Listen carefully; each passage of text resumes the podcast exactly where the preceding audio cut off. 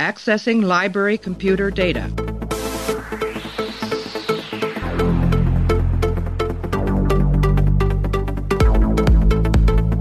Out there, there are no saints. Just people. Hey, everybody, welcome back to the show. Continuing our run through of Star Trek Deep Space Nine. Right now, we're up to the episode called Inquisition, the 18th episode of the sixth season. Aired on April 8th, 1998. Written by Bradley Thompson and David Weddle. Directed by Michael Dorn, Worf behind the camera. In this episode, an officer from Starfleet Department of Internal Affairs arrives at the station and accuses Dr. Bashir of being a Dominion spy. We're joined by Clay, who's not a Dominion spy. Clay, how are you? Or am I? Could be. It's nice to see uh, the the guy who plays Death in Bill and Ted's Bogus Journey on a Star Trek episode. Oh yeah, that is him. Like that. not that I was like searching for who that was, but that it's like very obvious that that's who he he is. Actually, that's interesting. he's got a recognizable he's, face. He's great. Yeah, yeah. He pops up and stuff all the time. Very good actor. Uh, very good. Yeah, I think he's yeah, very good. definitely. Very good in this one. Um, I guess we'll just uh, we'll eschew the uh, the morning little chatter here at the start, and we'll get right into it. So I'm going to take a break. We're going to play a clip, and then me and Clay are going to come back, and we're going to break down Inquisition. I'm sorry you're going to miss your medical conference. It couldn't be helped. In a case like this, I have to follow strict procedures. Yes, I understand. Maybe it's a blessing in disguise. Last time you tried to attend a medical conference, you were taken prisoner by the Dominion. An experience I wouldn't care to repeat. Hmm, I'm sure you wouldn't. What, five weeks in a Dominion prison camp? I can't imagine what that must have been like. Not pleasant. I read your report. It made me ask myself how I would have held up under those conditions. I guess you never really know until you go through it. I'm sure you would have been able to cope. We do what we have to to survive. Hmm. to start this one off, Clay, I think that um, I'll have to ask you a question here. This is a because this is an episode with a twist, right? There's a hmm. there's a this is all a dream kind of an episode that we were hmm. talking about in Far Beyond the Stars.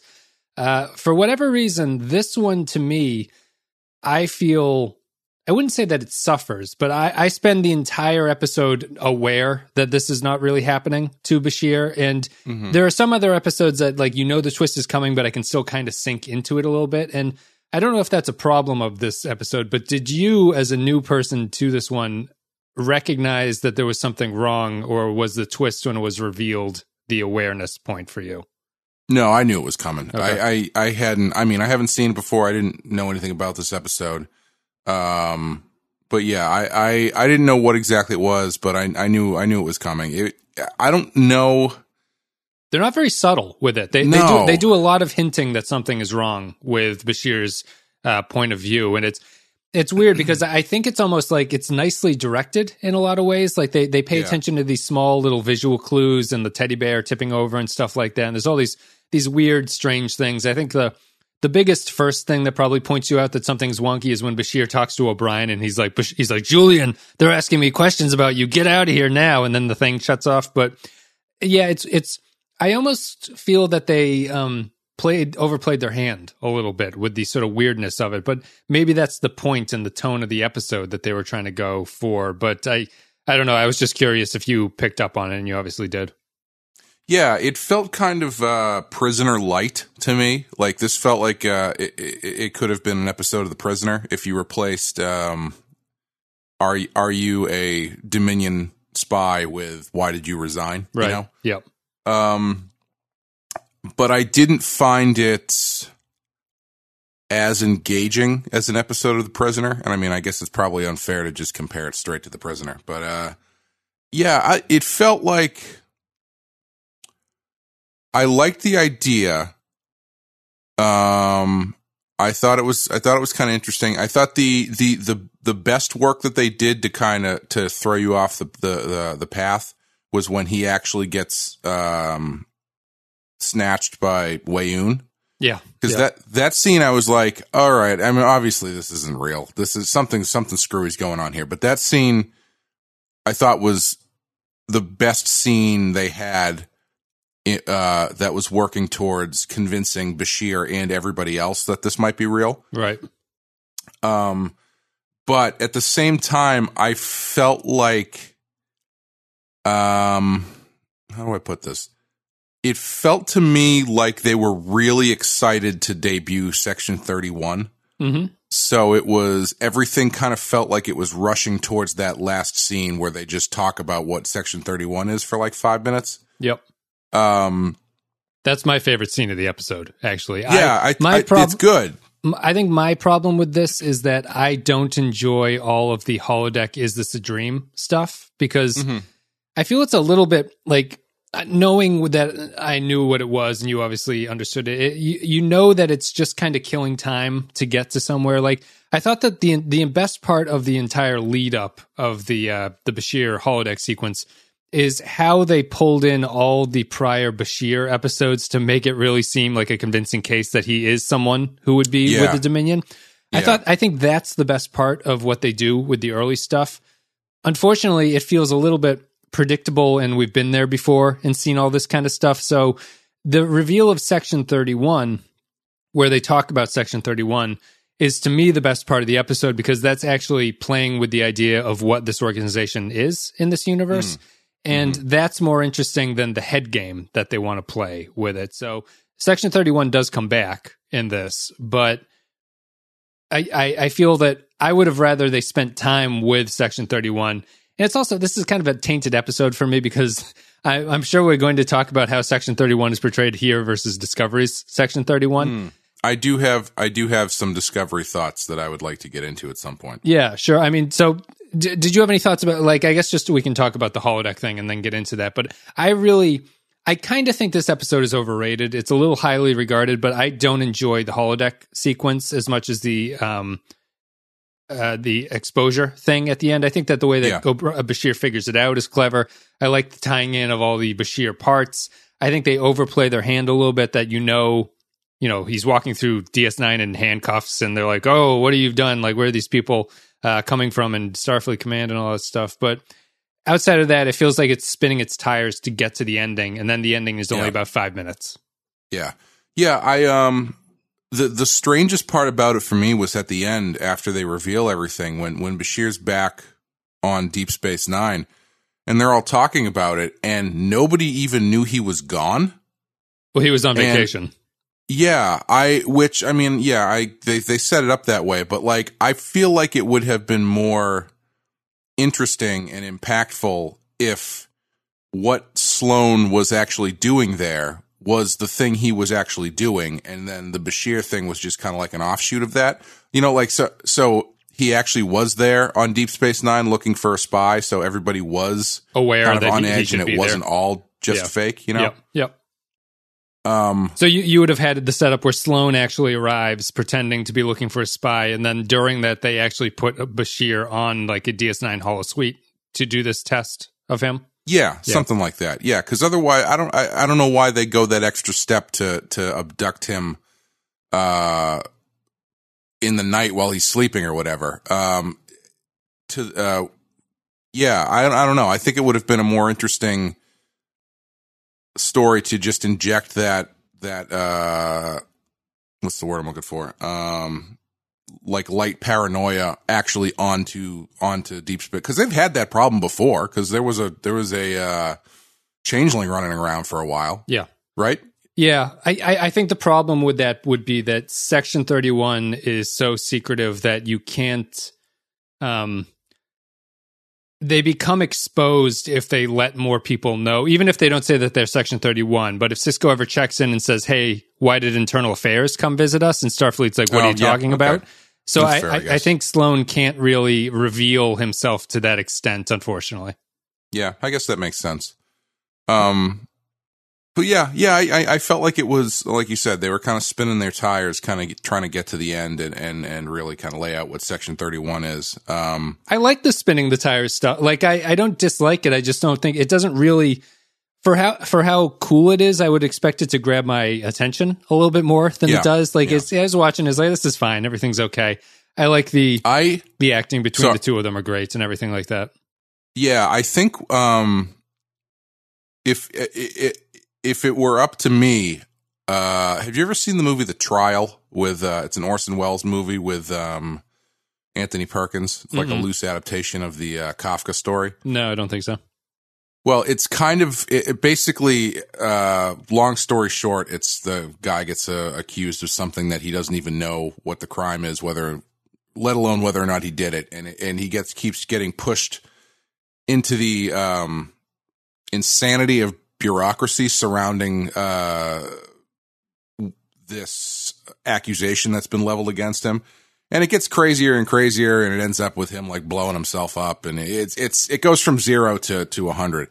And I kind of wish that they had gone that way with it, you know, kind of like the prisoner would, where it's not just they they just keep pushing the scenario bigger and bigger and bigger until it breaks kind of itself, you know. Mm-hmm. Right. So instead of just instead of uh, again, they only got 40 minutes to do it, but um instead of uh instead of it just breaking because they found out he realized that uh, O'Brien's arm was was uh not messed up when it should have been. If they kept pushing Bashir to see if he would react um violently to be you know that kind of thing where push him to the edge and see how he reacts and and you get to the point where he's cornered and then the kind of thing kind of falls apart the, a little the bit truth will come out when he sort of cracks from the pressure of everything. yeah, that kind of thing.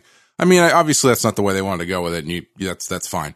Um, but it was, yeah, it was kind of like that kind of total recall type story.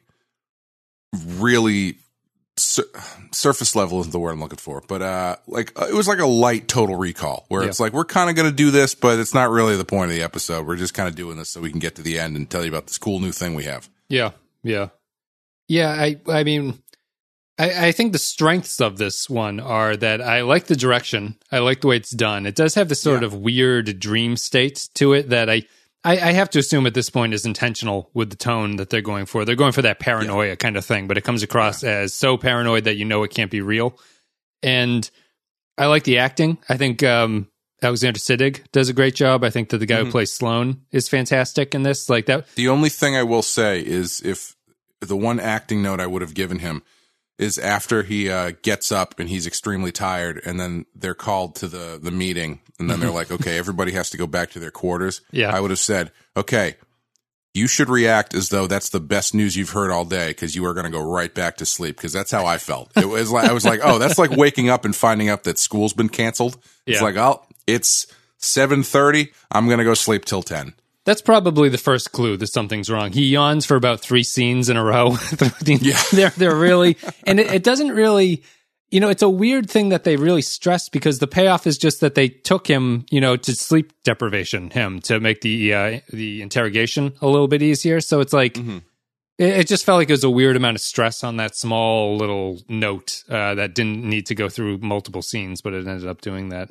And um, yeah, you know, yeah, I think I think overall, I th- I, I liked it.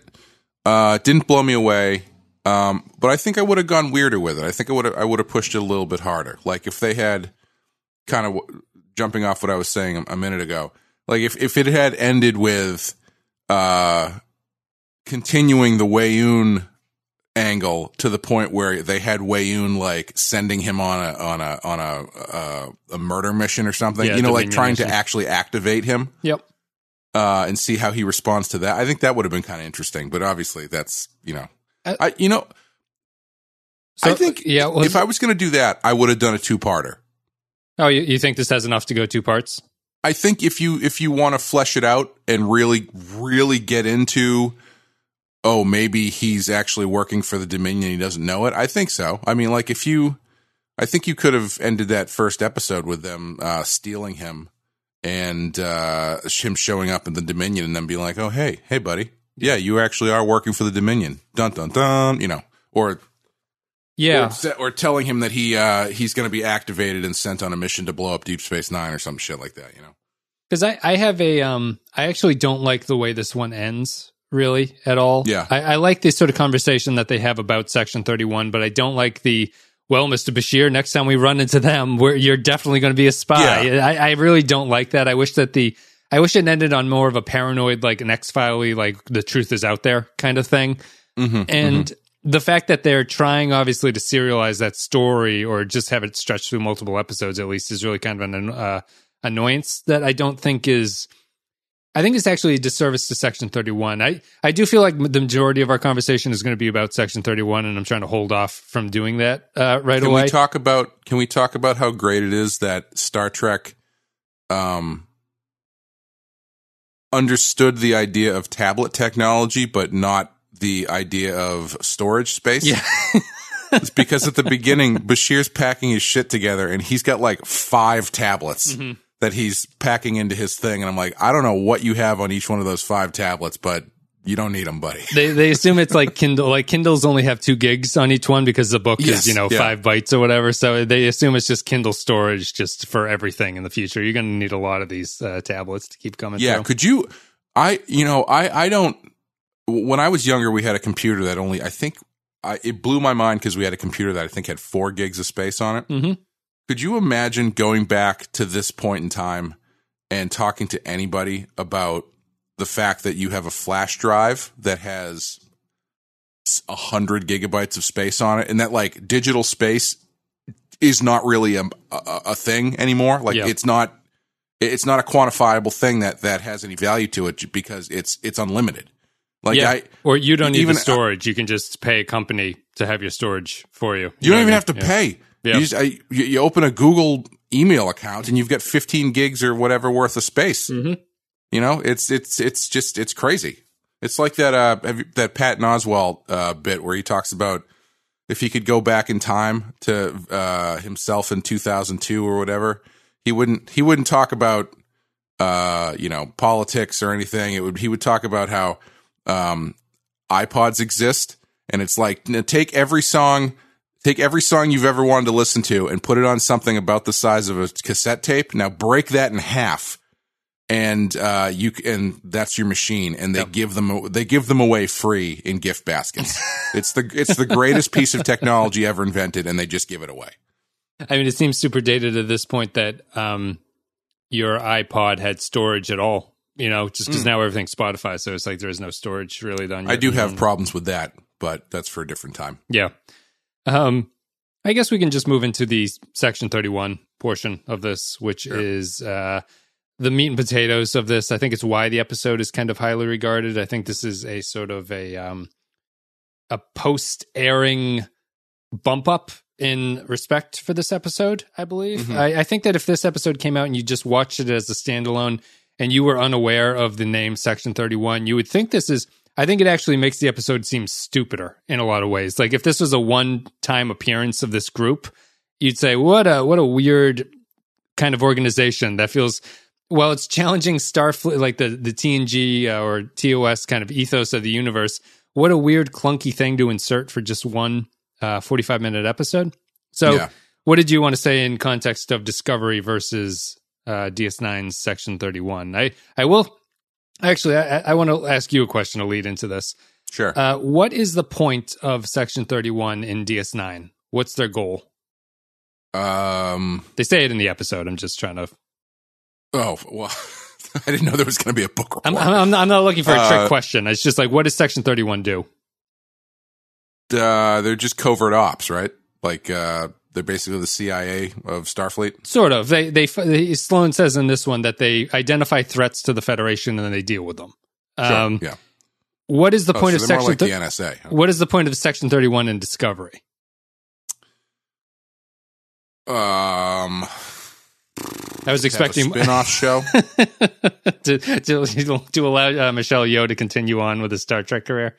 I think Yeah. I think that's kind of the big difference. And even if I'm not Right. crazy about Section 31 here, they, they do have a the difference between the two series is that I understand the point of what Section 31 is in Sure. uh, DS9, and I'm not sure that they exist for any other reason than to be a reference into wear leather in Discovery. They Yes. wear leather here, so that's something yeah, that they I was going to mention that. Like they, they do. Uh, they don't do a. a I mean, I guess they do a good job of of making them seem imposing by dressing them all like uh, 19th century butchers. Yeah, I, I think they look like covered in like slick leather. Yeah, yeah.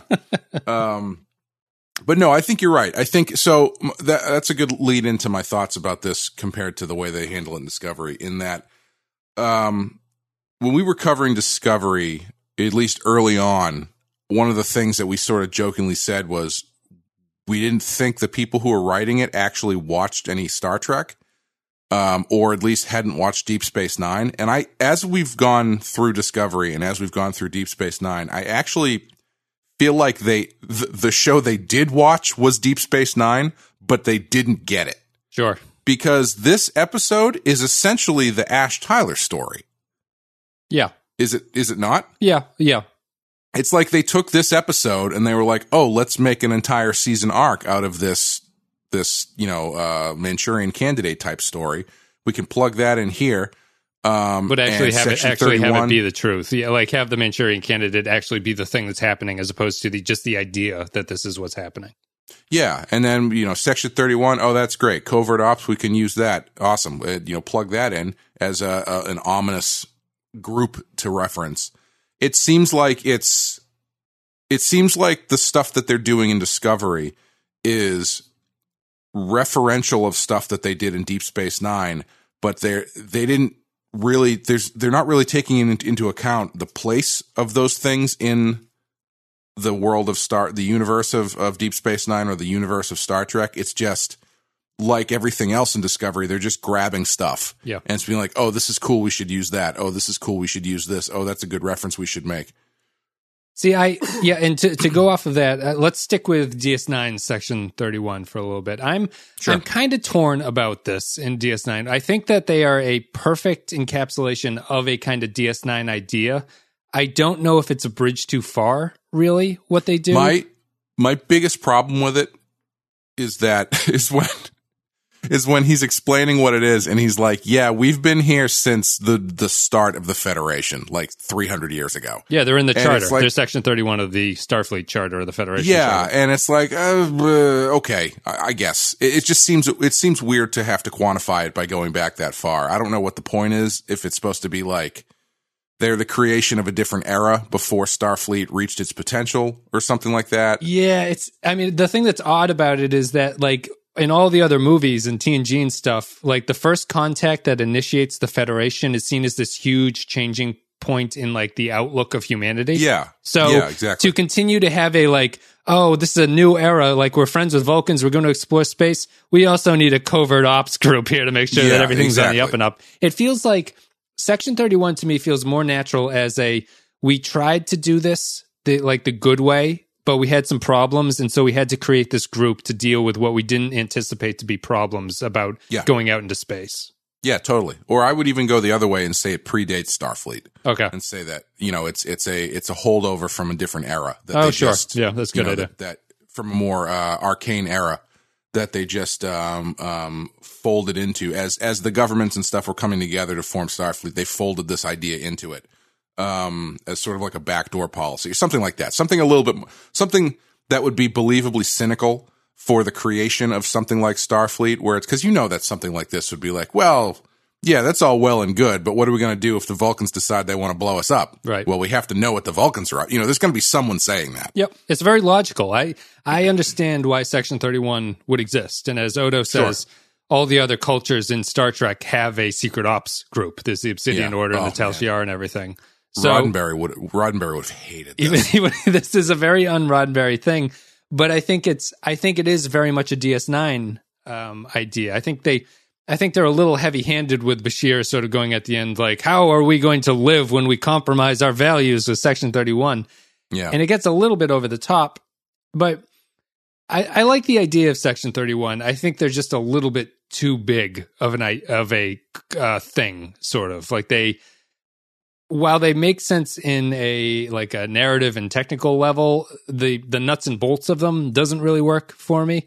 Uh, so it's one of those things that like I understand why they're brought into Discovery because people are like Section Thirty One are cool. They wear leather and they're undercover and everything like that. But if they don't fit into the and DS9 they were talked universe, about and they were talked about very openly. right? that's, that's the other like that's the.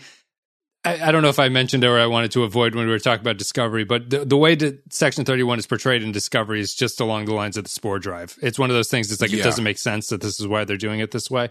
Yeah. Um, Did they wrap that up at the end of the second season? Was there in that in that stupid uh, scene where they're like, "Let's never talk about any of this ever again"? Where they like, "Let's not talk about Section 31 out loud to Except tune in on Tuesdays at nine o'clock on CBS All Access to get more uh, Yeah, Black seriously. Ops type, type stuff.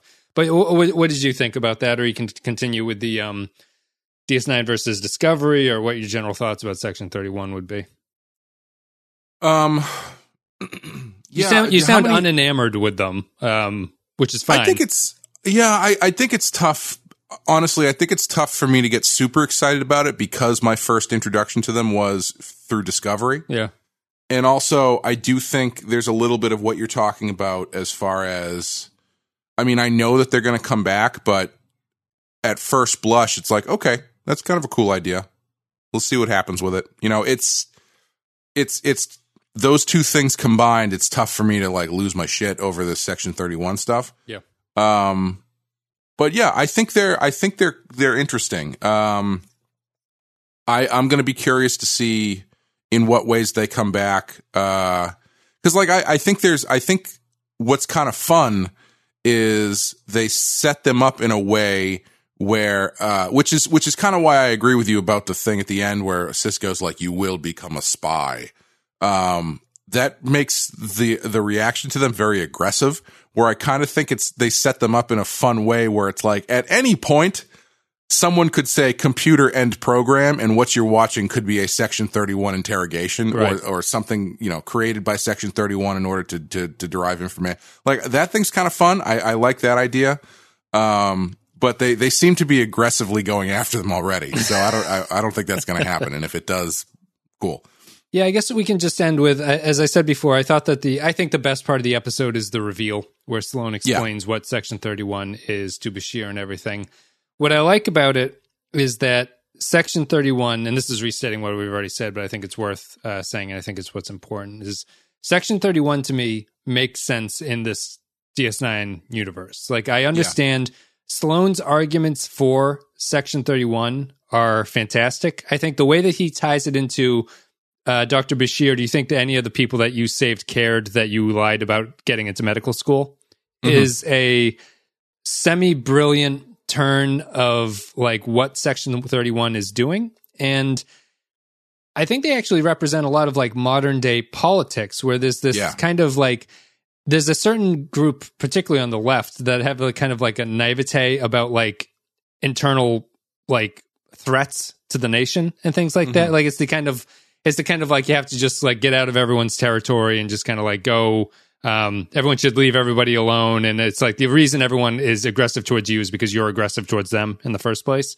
And I think the Section Thirty One is a nice semi-rational counterpoint. Well, they are rational. They're a rational counterpoint to that idea that like j- the way that you are standing here now in this perfect universe, uh, at least the TNG or the DS9 version of a perfect universe, is because of all this stuff that we've had to do in the background that you've been unaware Right. of. And right I think that that's a something that happens in real life that people are unwilling to kind of think about, and I think it's nicely portrayed here. And I think they could have gone the bad way, which would Sloan just be this sort of mush, uh, mustache twirling villain, mad scientist kind of guy. And he's really not. He's a pretty rational character who you believe what he's talking about.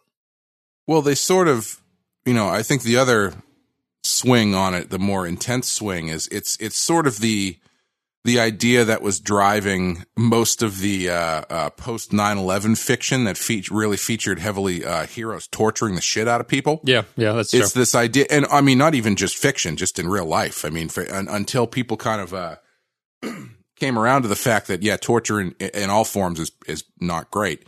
Um, there was this kind of air of well, you know, are you do, are you really? Do you think people are going to care about how we got this information as long as we get this information? Mhm. And which you know, I think the answer to the rational answer is if it's keeping you safe, most people probably don't care. But on the other hand, a lot of people were using that rationale in situations that weren't actually getting any information. Yep. You know, it, uh, and that's where it gets really sinister.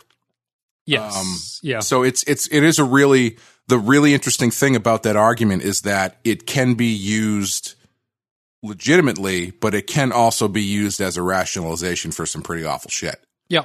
No, yeah, hundred percent. Um the the and I, I think that it's I think maybe they they go in a, a kind of a strange direction where we've talked before about Bashir is the most TNG ish of the characters, and he he Yeah. certainly feels that way here, where he's the one that's most alarmed by what's going on and questioning. Oh, he's the they- perfect choice. I mean, of of all the people that they could have picked on on Deep Space Nine to do this story with, he's absolutely the perfect choice. Yeah, like if yeah. you just run down the list, if you if you if it was uh, Sisko, Odo, Odo would be like, Cis- "Can I join?" yeah, yeah, yeah, Odo would be like, well, how do I sign up? yeah. Sisko would have been Sisko would have figured it out immediately and, and been like, I I totally this makes total sense. I'm not surprised that this exists. Um, Dax, I don't really know. I, D- Dax. D- Dex. This doesn't feel. It feels like it doesn't really affect Dax. No, at all. it, I, I feel like Dax would just say like, "Oh, that's interesting," and move on to something. It's not a very Dax story. Yeah, Worf. I feel like Worf be into it. probably. I yeah, I think Worf would be into it. I think O'Brien. Well, even O'Brien might be kind of into it. I don't know.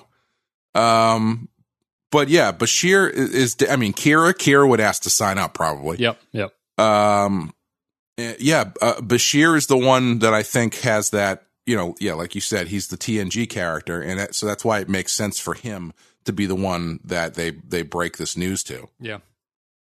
I, I think it's Very interesting that way. The thing with his point of view is that his point of view comes across as it still comes across as a little bit naive to me. It's an interesting DS9ification of the Star Trek thing where I find myself somewhat more agreeing with Sloan than Bashir's point of view at this. Mm-hmm. And that would have mm-hmm. been a very bizarre thing to say if this was a TNG episode, but I think that just where we've come with DS9 to this point, you kind of are like, well, yeah, like they're they're fighting this war against infiltrators who have shown that they can sort of disrupt what's going on on Earth and everything like that. And we we've seen the there are worse things out there. Like the, the not everything is good, and it, it feels Right. believable that this group would exist and that they would have this point of view. Bashir's point of view is the I don't know what DS9 is saying about it with Bashir's point of view. It feels like the show actually feels that Bashir is slightly naive a little bit, but I don't know if they're just writing that because it's a Star Trek thing and they have to kind of push through this. I, I understand Bashir's got a point and he's right in the way that you're saying that you can't go too far with this, but um, like what's the worst things? I like you sound like you're defending Section 31. I guess Section 31 in this is not particularly uh, the horriblest institution that you could imagine, right? Like they go through these kind of very shady things, and it feels like they're going to frame Bashir to some point, but they're really just kind of trying to get information, and they're obviously wrong the way that they go about it. But they they're not as bad as you'd imagine that they could be. They could be written in a much worse way, I think. And I- that to me is the accomplishment of the episode is it it kind of walks through the middle, and you end up with a a decent episode that's not really sure which way to go. Yeah. Um, I they definitely do make a choice about how you should view them, I think, by the way that they have them dress at the end. sure. yeah, it's not like, you know, he doesn't he doesn't explain the concept of section 31 while he's sitting on the corner of a desk wearing like uh acid wash jeans and like an MC Hammer t-shirt. yeah, ni- you know? nice ascot. yeah. Yeah. Um but yeah, it's uh it- they they they definitely kind of leave it open to interpretation how you're supposed to view these guys. Um but they're not the they're I guess my they're not the obsidian order. You know, like they're Right, not they're right. not they're not I guess whether or not you consider this torture or not is kind of debatable, I guess. But I, I guess I wouldn't say that they're torturing O'Brien or anything like that. Like they're a they, you they, mean Bashir? uh, yeah, sorry, Bashir. Like they they're a human version of what the Obsidian Order could be, and they're better than that. Like the worst case would be if these guys were just the Obsidian Order, but humans who are kind of doing that kind of stuff, and that wouldn't feel necessarily true to what the show is and everything. But I don't know. I I guess I'm having a hard time describing it, but I I feel like they hmm. do a good job of just keeping their argument relatively sane against the backdrop of this t- Star Trek universe that says this is wrong. And well, yes, in a perfect universe, I would agree this is wrong. DS9's universe is not that universe, so I feel Right, right. that it's okay, and that maybe that's why the ending doesn't stick with me so well. With they're like, we're going to hunt them down and, and sort this out. I would have preferred just a, they're out there. The universe is more complicated than we can understand it at some points. We'll see what happens in the future. Yeah, I feel like I think I agree. I think that Sisko's reaction at the end, I don't know, because I don't want to give Sisko so little credit because it's really easy to to to paint him as someone who's like anti-federation. Yeah, I, Uh, I I wouldn't paint him that way. I guess. Um, Well, I think I I wouldn't either, but Yeah. I think it's you know as we've talked about, he is he's basically the the the the uh, the the test of of of the Federation's resolve because even though he he has his own personal thoughts about it, he always ends up being the one who is the is who proves the the the the ethos of the Federation correct. You know, Right. in, a, in a in a sort of interesting backwards way. Um, and I think it would be easy to have him in this scene if you weren't if you weren't thinking about that and and you were thinking more about it, mischaracterizing him as like oh he's the anti-federation captain or he's the cynical captain. I think it'd be easy for for that episode to end with Bashir being like, "Can you believe these fucking guys?" and Sisko being like, "Actually, yes, I can." Right. And uh, that's just how it is. You yeah. Know. Um. I think they do a good job of that. I know it's not real Sisko, but like the way that holodeck fake Sisko starts to doubt Bashir's story with all the evidence that's piling up like that. Uh, the problem with those turns is that I feel that because we've spent 150 episodes with the characters, you never believe that the turn would be that dramatic, and that's what kind of gives it away. That's a holodeck story, but I, I think I think that's true to that's- Sisko's character. that's an instance where I, I think it, it could have benefited from from a longer runtime Mm, because sure. all of those guys have to turn on him at the same time, Yeah, yep, and it's like they all do it in the same way, which is not how that would really go. Like you could do that, but I think if you had each one of them kind of take a shot at him in their own way, that would have been a little bit more believable. yeah, Um, but you know, you only got forty minutes to do this. yeah. Let's um let's take a break. We're gonna play an audio clip. Me and Clay will come back. We're gonna read some patron thoughts. We'll give our final thoughts about Inquisition. We're on the same team. We believe in the same principles that every other Federation citizen holds dear And yet you violate those principles as a matter of course. in order to protect them. Well, I'm sorry, but the ends don't always justify the means. Really?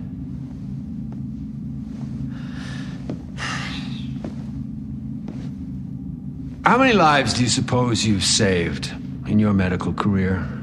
What has that got to do with anything? Hundreds? Thousands?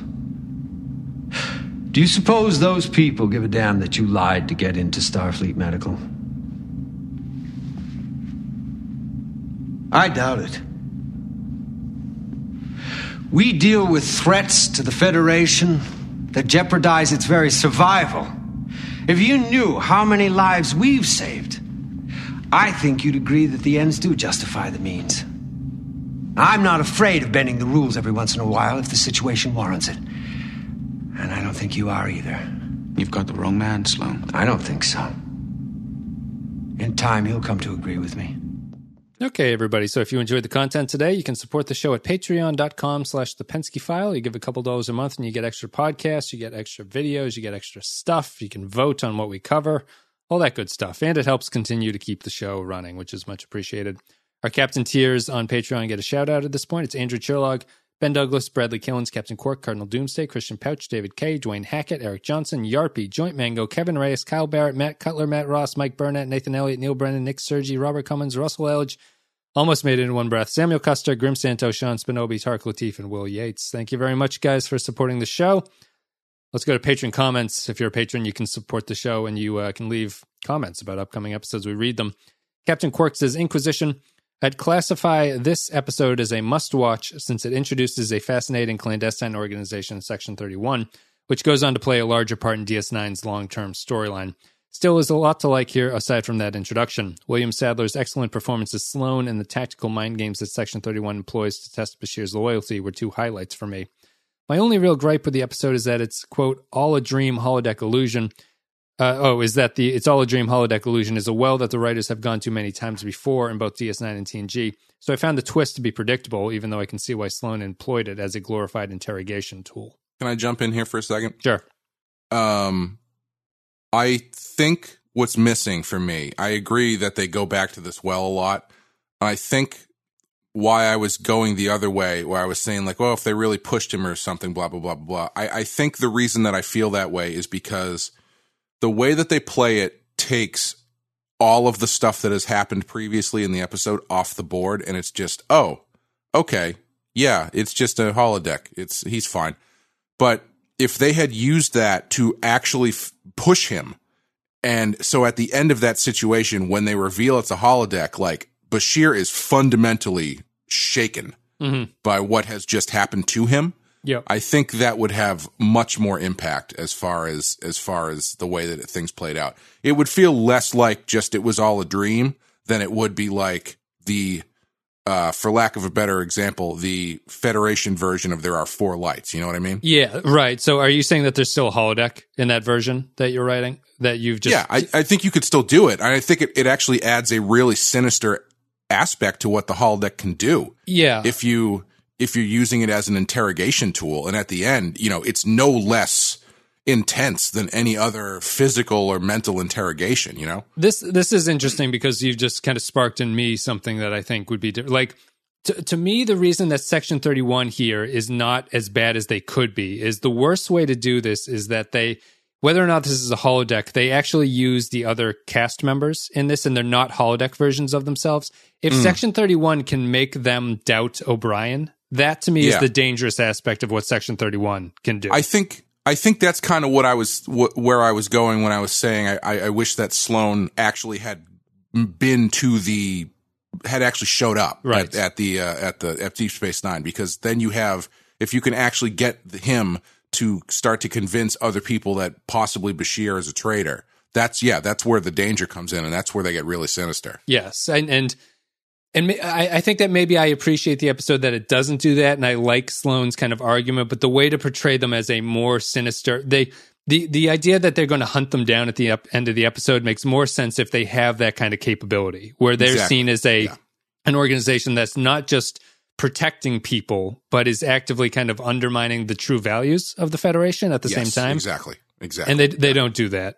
Um, And you know, I- th- I think that's what, another thing that bothers me about the way they use them in Discovery, because in Discovery, there's not really a pushback against Section 31. no, they're cool with it. They love it. Yeah, they just kind of acknowledge them and go, "Ugh, Section 31." You know, like there's there's an underlying kind of disdain for them, but there's no real Fear. pushback No from fear. you know there should be you know, fear from them. Yeah, yeah. yeah, at the very least. I mean, at the end of season one, you've got Michael Burnham giving this massive speech about what Starfleet values are, and even though it wasn't earned or whatever, but it's, you know, Michael Burnham should be uh, leading the charge against Section 31. Right.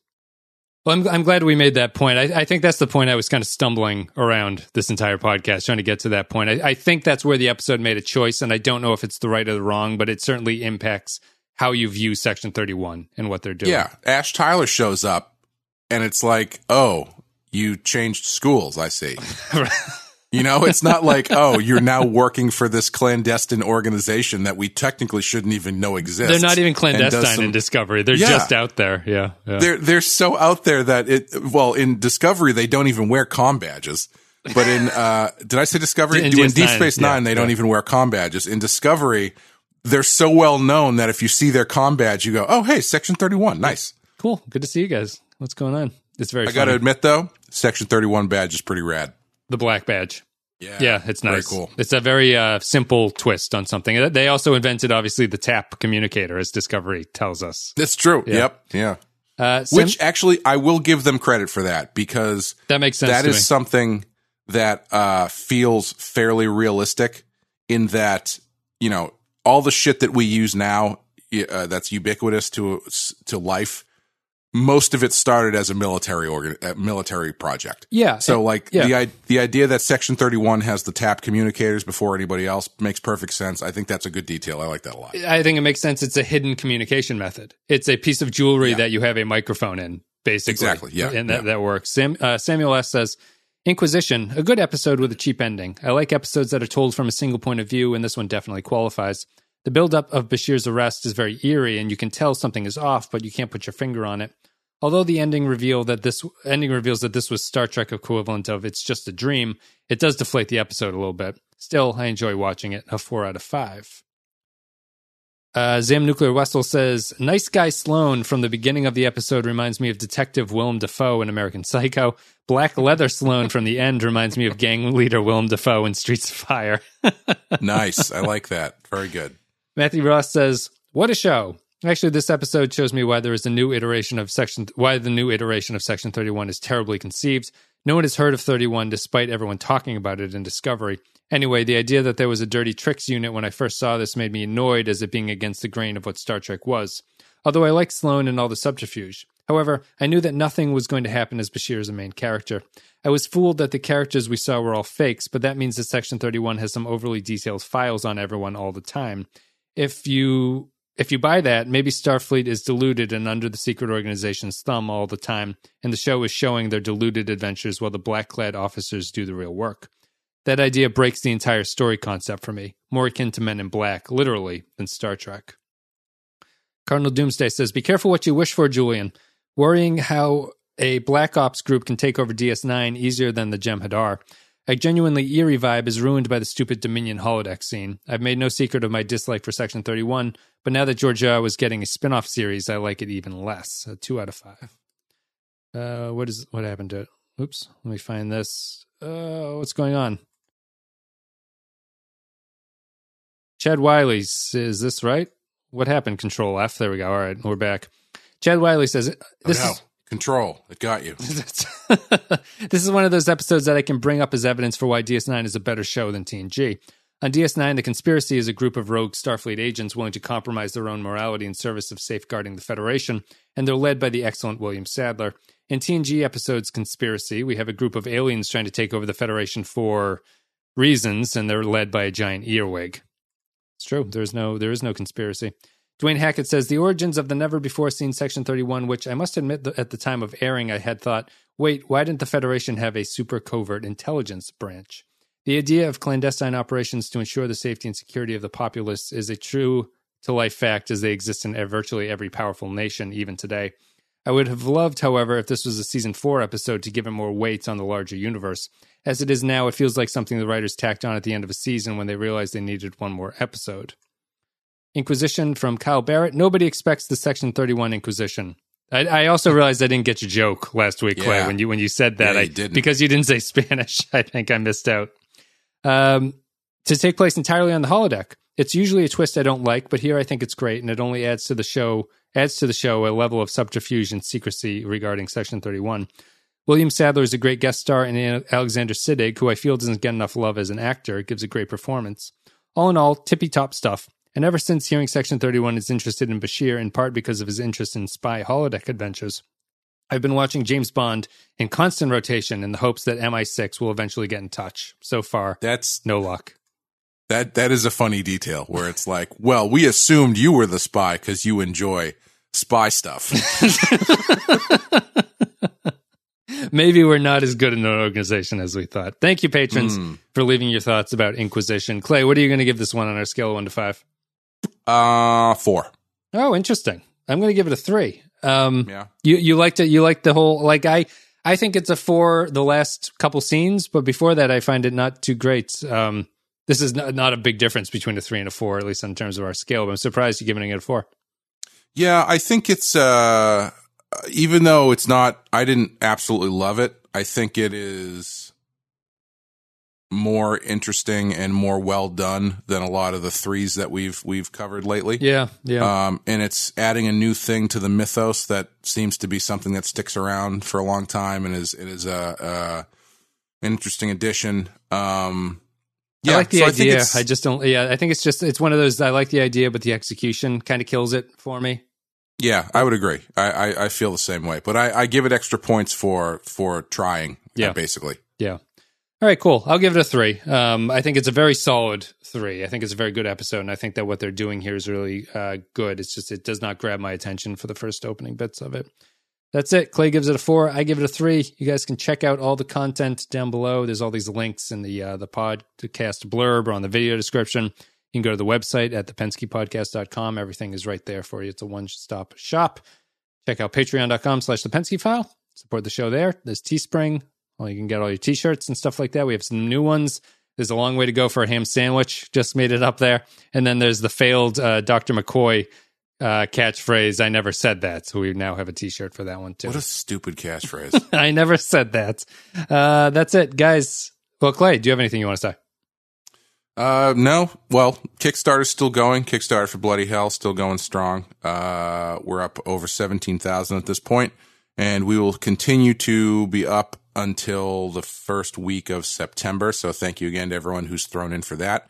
And we'll be adding stuff as we go, new rewards and all that kind of fun stuff. So, uh, yeah, if you want to check it out, please head over to bloodyhel.com, B L O O D Y H E L.com. Yeah, thank you for supporting the uh, the Kickstarter guys. Thank you for supporting the show. Thank you for listening. And we're going to be back next week with In the Pale Moonlight, which is something that uh, a lot of people have been waiting for to get to this episode. I think so. We'll see how uh, we'll see how Clay feels about it as a uh, newbie to this series. Is this is it just 40 minutes of the Tim Burton Batman movie? Basically, yeah, it's it's the Burton sound, it's the, the Burton soundtrack while Sisko sits listening to it on a old record player. I think I would 100% watch that. You know what I was thinking the other day? Uh, has there? I mean, maybe it's out there, and I just haven't searched hard enough for it.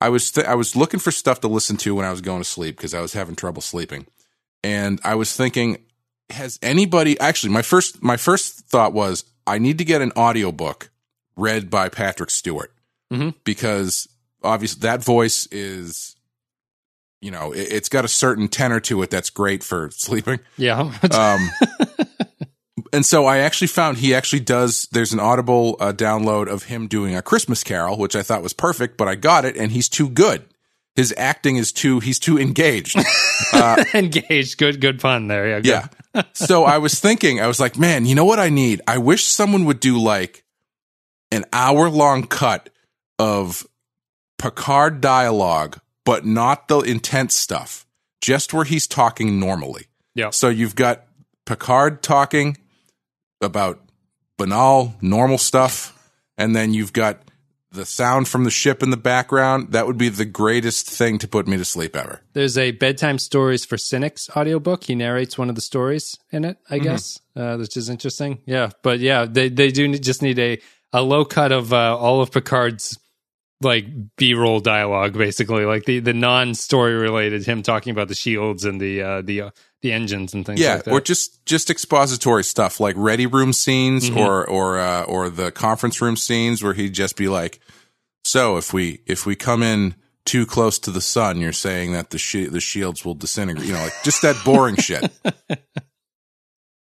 We'll we'll get uh, Patrick Stewart on that. I guess we'll see. Uh, do you think he'll do a lot of yelling in Star Trek Picard? We'll have to see if that will be a series that we can get some cuts out of for. But anyway, yeah, there had there's nothing in the the trailer yet, but right, there's know. still time, guys. There's still time to draw the line wherever he decides to draw the line. Guys, thank you very much for listening. Thank you for supporting the show. We'll be back next uh, or in a couple days with In the Pale Moonlight. Until then, see ya.